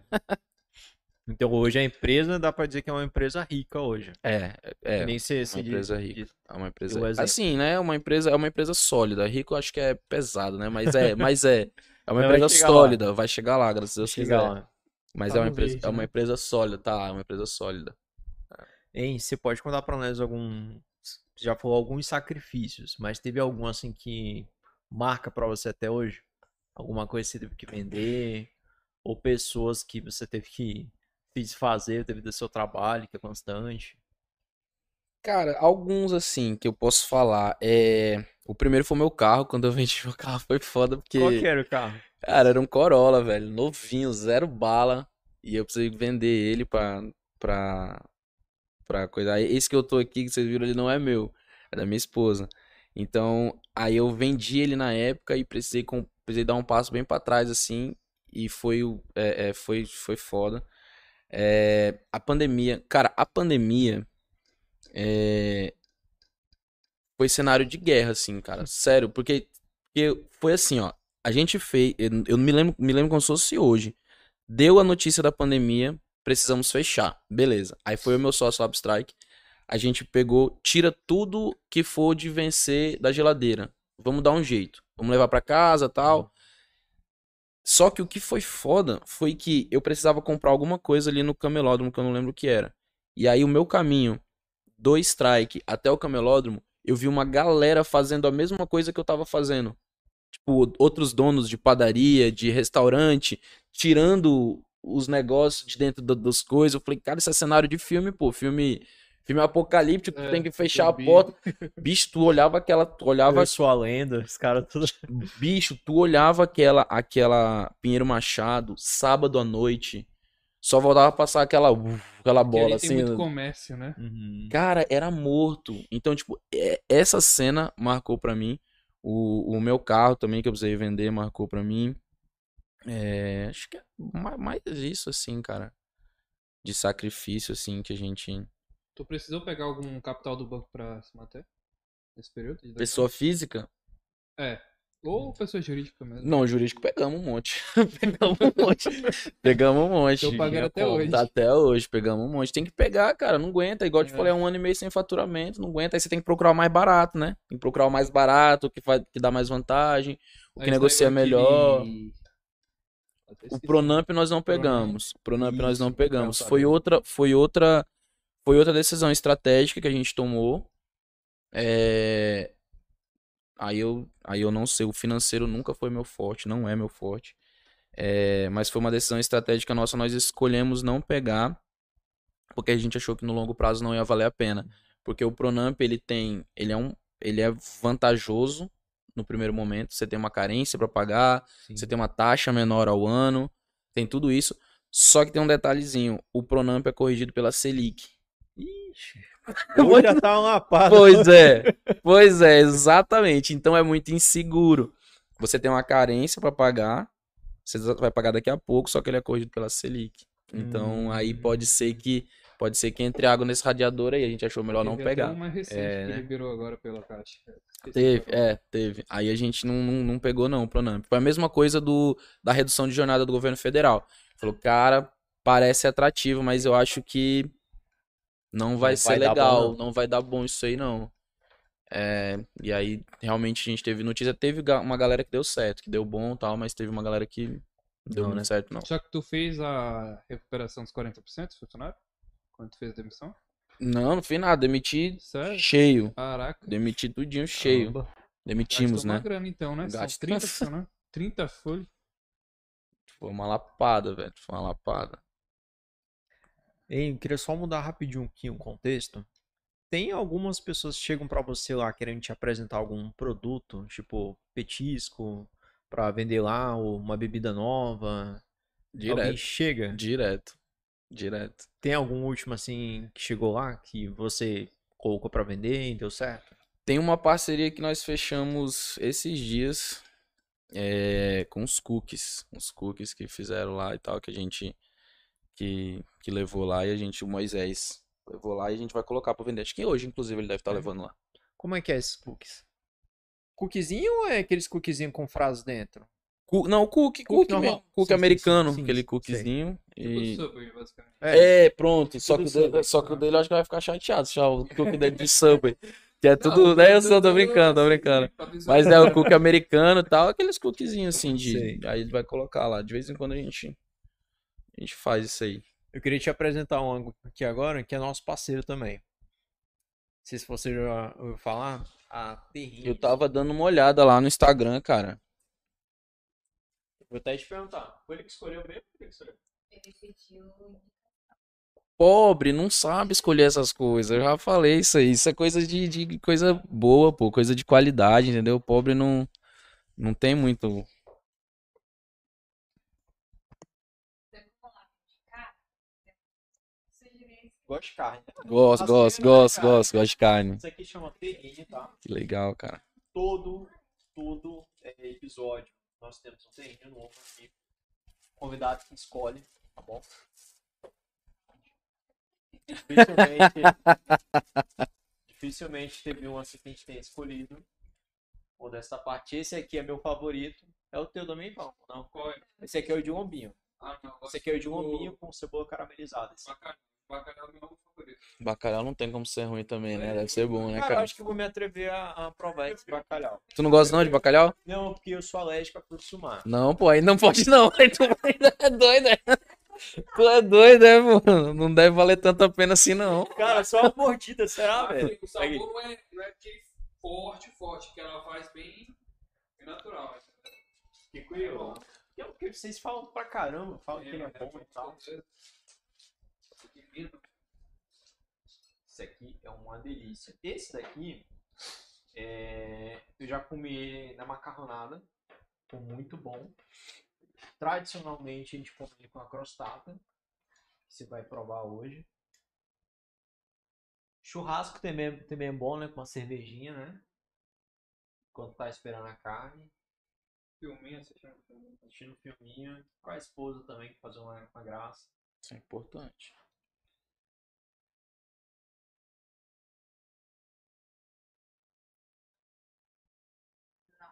Bonito, bonito o negócio, viu?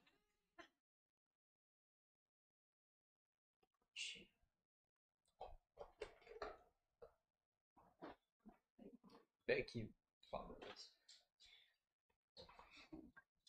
É lindo ele, cara. É bonito mesmo, cara. Prostrato. Tem gente que gosta só de pegar aqui e fazer assim, tanto faz. Como do jeito que você quiser. Só tem que ter um jeito Hum. realmente pra desinformar eles. Pra ele sair assim bem bonitinho. Eu gosto de fazer só essa parzinha aqui e comer eles. Já era, então vou pegar um logo aqui. Fique à vontade.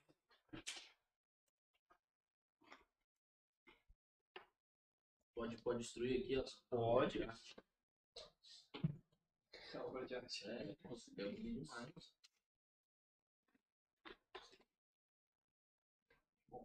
Caguei a essa coisa de vocês aqui, ó. Puta merda.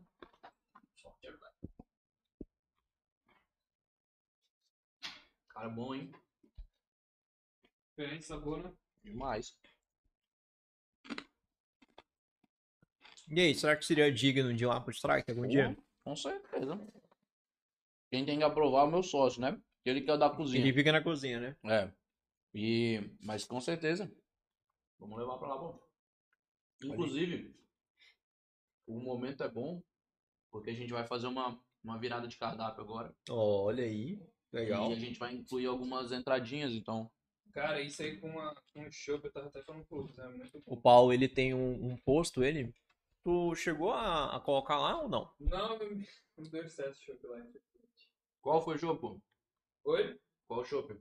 Eu coloquei o... Ah, tá. Ah, tá. Não, entendi. Você tem, você tem um posto e tentou É, colocar conveniência. Ah, Ia entendi. colocar também um terrinho lá. Cara, bem gostoso, viu, mano? Deixa eu ajeitar a câmera aqui. Deixa eu ficar um pouquinho fora do ar, mas... Muito bom. Pessoal, pra pedir esse terrine, pra pedir esse terrine de gombinho com cebola caramelizada, Cadê o. tem outros também pra pedir, tá? A gente vai deixar o link aí na descrição. Tá passando um QR Code também na sua tela, tá? Pra poder pedir ele. Sem brincadeira, é uma delícia. Teve um convidado que veio aqui até hoje Tá que não tenha gostado. Ou que não tenha pedido depois. Vocês que fazem isso aqui também? Fala aí. O- a pessoa, mas a pessoa que faz isso aqui também? Sim, sim, sim, é o que faz. Isso, galera. O número tá aí na tela passando pra vocês, tá? Que vai atender. É a própria Dani. A Dani que já veio aqui, já foi nossa convidada. Hoje é nossa parceira. Aí a... ela vai com a crostata pra você. Prontinha, só pra você tirar do, do pacotinho pra poder comer. E o delicioso terrine que a gente acabou de provar aqui. Esse terrine de hoje é o de lombinho com cebola caramelizada com cream cheese. Ele é excelente, ele. Excelente, uma delícia. Que nem eu falei, perfeito pra um churrasco, perfeito pra esperar o churrasco enquanto a carne tá laçando. Você vai ter aquela noite com a sua mina, cara, sensacional pra fazer uma graça. O de tomate seco. O de tomate seco, eu acho ele mais gostoso que a macarronada, sabia? Eu já experimentei esse aqui, é. Eu já experimentei esse aqui, o de lombinho, o de tomate seco com a macarronada ficou uma delícia. Por causa do molho pesto. Ficou excelente. Ficou excelente mesmo. Muito bom mesmo. Depois, depois vocês me passam o contato dela. Com certeza. Pra gente, pra gente ver lá. Foi uma A convidada nossa a gente aqui. tem lá, a gente tem lá. Vê um guardanapo pra mim, por favor. é, ela tem, tem caponata também, não tem? Tem. A gente tem lá uma caponata lá no Strike. É, mas a gente tá fazendo uma das entradinhas que vai. Que, que provavelmente vai. A gente tá, tá em fase de teste ainda. Mas é justamente um. Chamam, a gente tá precisando batizar ele ainda, mas chamam de cover, né? Obrigado. Chamam de cover. Uma cestinha com pão, com, Ah, com sim, um, sim. um negocinho desse assim. Petisco, É, tá e aí eu acho que vai combinar muito bem isso aí. como né? entrada. É, vai ficar legal. Ele é uma delícia, ele. Uma delícia mesmo. A Dani foi uma convidada. Foi uma indicação de outro parceiro nosso também daqui. Foi pra uma feira. E aí, esse nosso parceiro conheceu ela na feira, provou, gostou. Fui lá também pra provar. Deixa eu só interromper você, gente, que eu vou trocar a bateria. E amei, tá? E amei mesmo. Muito bom ele. Aproveitando também, eu trouxe uns vouchers pra vocês. viu? Se Olha vocês aí. quiserem. Se Opa! vocês já aproveitar o anúncio aí também, né? Você quer falar então? Tá virado pra ele, né? É, tá. Pode falar então. Não, aqui não tem muito segredo não. Eu trouxe os vouchers pra vocês. Trouxe um pra cada um. E Olha um pra aí. vocês sortearem pra audiência. Não sei como que Bora. quer fazer a dinâmica aí. Bora. Com o. Aqui do Mas você pode falar o que que é esse voucher? O Vai boliche, o boliche ele é jogado por hora, né? Olha só como o trabalho não para aqui, olha quem tá me ligando aqui. Boliche Céu. Vou- Infelizmente eu não vou poder atender vocês, moçada. É, o boliche é jogado por hora, né? Você paga uma hora e nessa hora jogam até seis pessoas. Então esse aqui é um voucher que vale uma hora de boliche. Olha. Então tu vai lá com até seis pessoas. Aí eu vou trouxe um pra cada um de vocês e um pra sortear pra, pra audiência aí. Não sei Bacana. qual, como você quer fazer a Pode dinâmica fazer aí. assim depois? Vamos tirar uma, uma fotinha depois, ou gravar um stories, postar no, no, como Rios. A gente faz lá como um, um concurso Pra cultural. você, pra você ver a Pode ser. audiência do cara, né? O, o nível, o nível do cara. Um, um, um traz livro pra, pra coisa pra, pra audiência ler, pra educar as pessoas, o outro traz coisa pra beber. É, é assim mesmo. né? Cada um dá o que tem. Fazer Não, mas a precisa de entretenimento É, também, cara. Exatamente. Precisa de é- entretenimento também. não, brincadeiras à parte é legal. Dá pra, fica, dá, dá pra divertir bastante. Mas vamos bolar depois uma coisinha, depois vamos postar. Com certeza, Fechou. pra fechar pra galera, tá bom? Fechou. E vamos lá partindo logo pra, pra nossa reta final. Você tem alguma coisa que você gostaria de falar, assim, do, do strike, de você, ou que você gostaria de perguntar pra mim, Paulo, Adriana, da equipe aqui? Cara, é... sobre o sobre o strike, eu, eu queria deixar assim, uma mensagem primeiro pra galera de Rondônia é, sobre o strike. Vamos lá, vou falar, um- falar uns, os três que você falou aí. Pode falar. É, primeiro, com relação ao strike. A nossa missão ali com o strike era é, era trazer um pouquinho de entretenimento de qualidade para Porto Velho, para Rondônia. É, a gente ficava muito chateado quando quando quando falavam, é que vocês são, são mais jovens, mas antigamente, assim, na, na minha época, é, Rondônia era sinônimo de, de porcaria. Então todo mundo falava que aqui só tinha coisa ruim, que não tinha nada que preste. Se você que, queria um atendimento de qualidade, você tinha que ir pra fora. E mesmo pra ir pra fora era uma luta, porque se os, os voos hoje é- são longos, antigamente era o triplo do tempo. Então era muito ruim aqui. Só que eu sou rondoniense. Então quando você fala que aqui só tem porcaria, significa que eu sou porcaria, porque eu sou daqui. Então quando a gente abriu o Strike, a gente tinha, tinha a opção de ter uma franquia ou tinha a opção de fazer a marca própria. E a gente optou pelo caminho da marca própria. Franquia é, é excelente. Você pega um negócio montado. Já tá validado. É muito validado, montado, com manualizado, com tudo.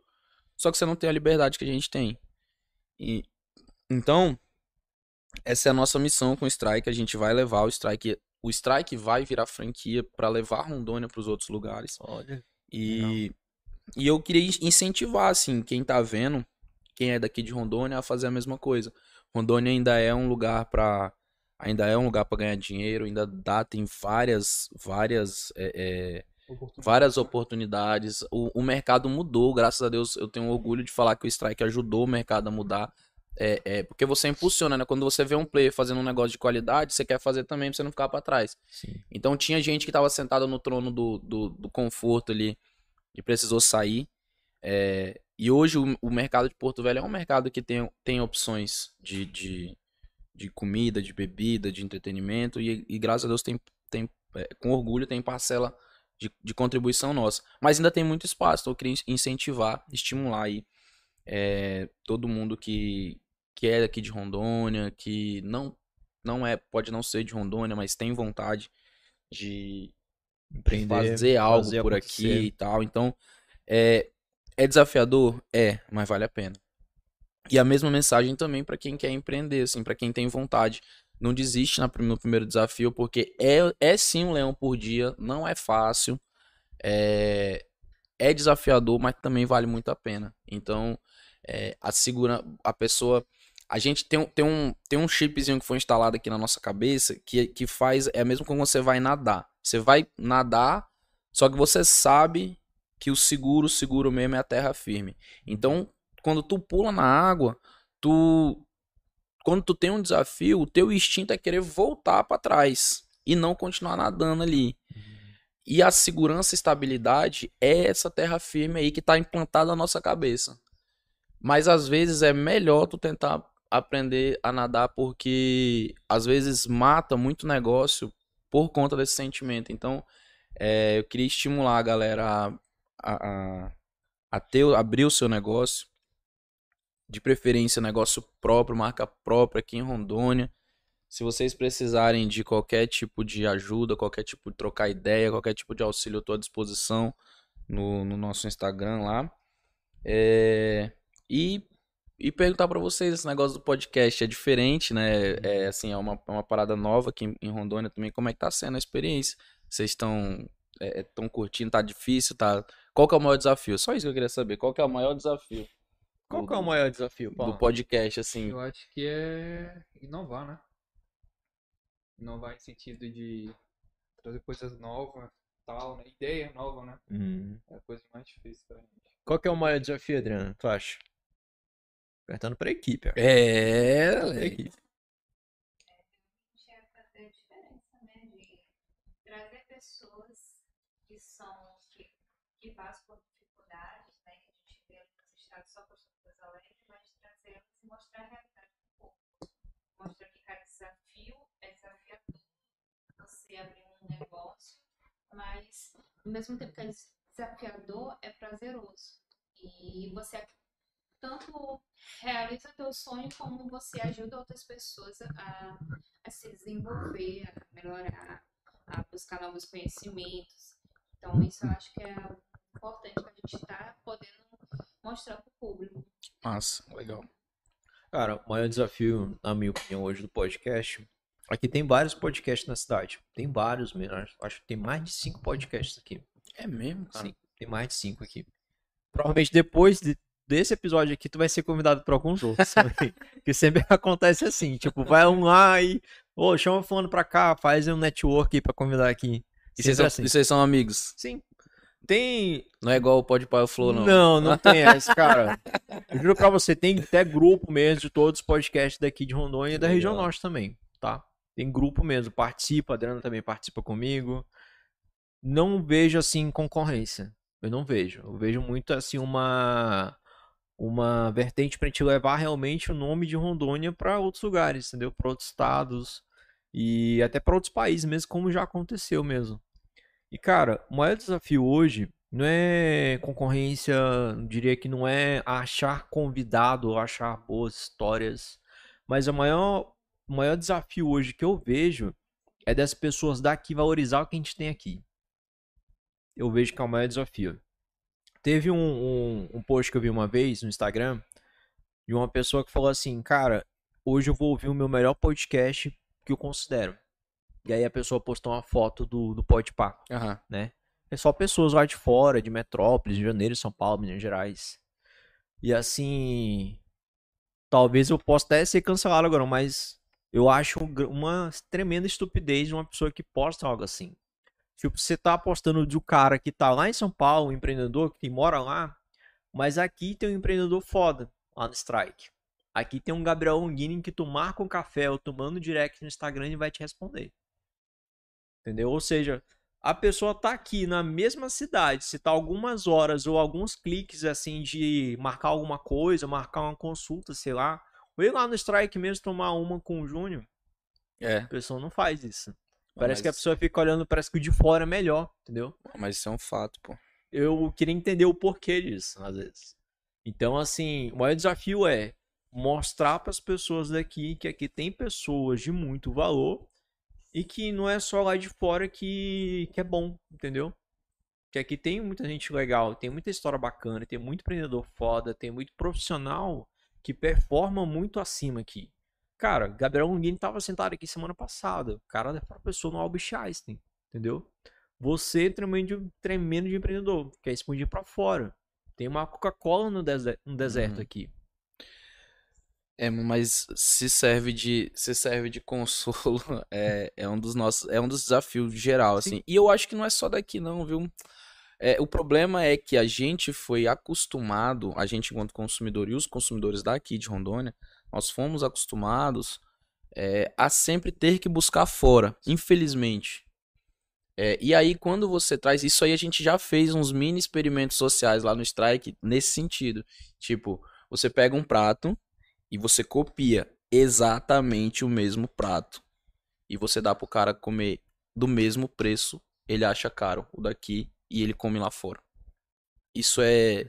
Ele come, posta lá fora. Ele come, posta, paga, sorri e, e- tá de boa. E Pois aquele é. não, aquele acha caro.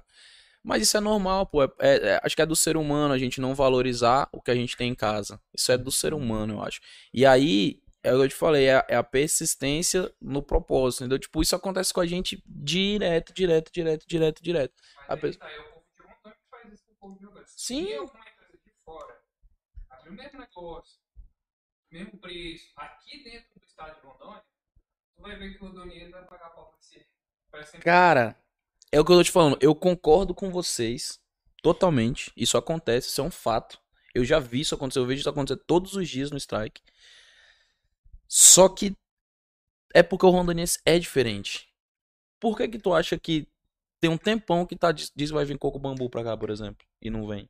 Porque o rondoniense não paga aqui, velho. Ele não paga aqui. É difícil, ele é difícil. Eu pagaria. Mas isso é exceção, porque mas a gente tá conversando sobre isso. Já- Pagaria. eu também Cara, pagaria. eu fui lá, eu amei aquele lugar, velho. Eu também pagaria. Fui lá com a minha esposa, é fantástico. É lá, massa, pô, é fantástico. massa, é massa. Só que você vê assim, tipo, Tenho você... vontade de falar pra ó, amor, vamos pegar um avião ali, vamos lá de novo. é Que massa, sério, é entendeu? muito bom, velho. Mas a galera parece que não quer ficar aqui, a galera parece que não quer gastar aqui, a galera parece que não quer valorizar daqui. E é, mas é por isso, é porque a gente passou muito tempo procurando coisa fora, pô. Muito tempo. E, e, e faz parte do nosso desafio mudar isso aí. Quando a gente, talvez a gente não consiga agora. Entendeu? Mas se a gente persevera e fica aí dois, três, cinco anos nessa batalha, vai dar certo, mano. Pode ter certeza, se tu fizer um sucesso nacional e se expandir pra outra cidade, outro estado, e se tornar até um negócio que vai abrir outras filiais, né? Como é que é? Quando abre pequenas franquias. Franqueados. Franquia. Então, Vamos supor que tu se expande e toma uma franquia gigante. Cara, pessoal daqui não fala que é de fora. Eles não vão falar que é de fora. Aí quando eles sabem que tu é de uma daqui, cara, É engraçado, que- é engraçado que o nome Strike 364, Strike 364, a nossa BR. Agora, é franquia? Não, pô, não é franquia. O cara entra lá, o cardápio todo té doido, té leso, não sei o quê, Três Maria pra todo lado, e o cara, "Isso é, é franquia não, pô, não é franquia, é daqui e tal, é nosso. Qual foi daí da Crypto que abriu agora? Que fez o. O. NFT, tu fala? Cara, eu não lembro. Ah, sim, a Dona Mocinha, pô. tá. Fez um NFT no, no início do ano, cara. Sapato. Legal. Por 25 conto. Que massa, mano. Primeira franquia do Que Brasil, massa. brasileira, a criar uma criptomoeda.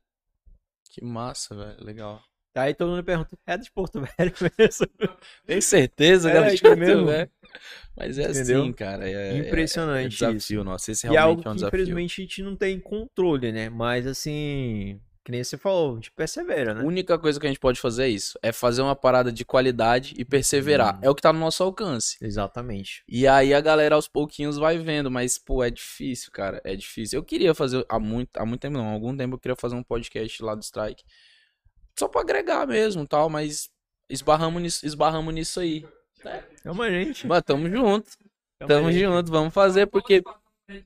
Mas o esp- espaço, graças a Deus, lá tem um monte. É só nós montar lá, porque, Tamo aí. cara, é, é. Mas esse é o desafio, infelizmente.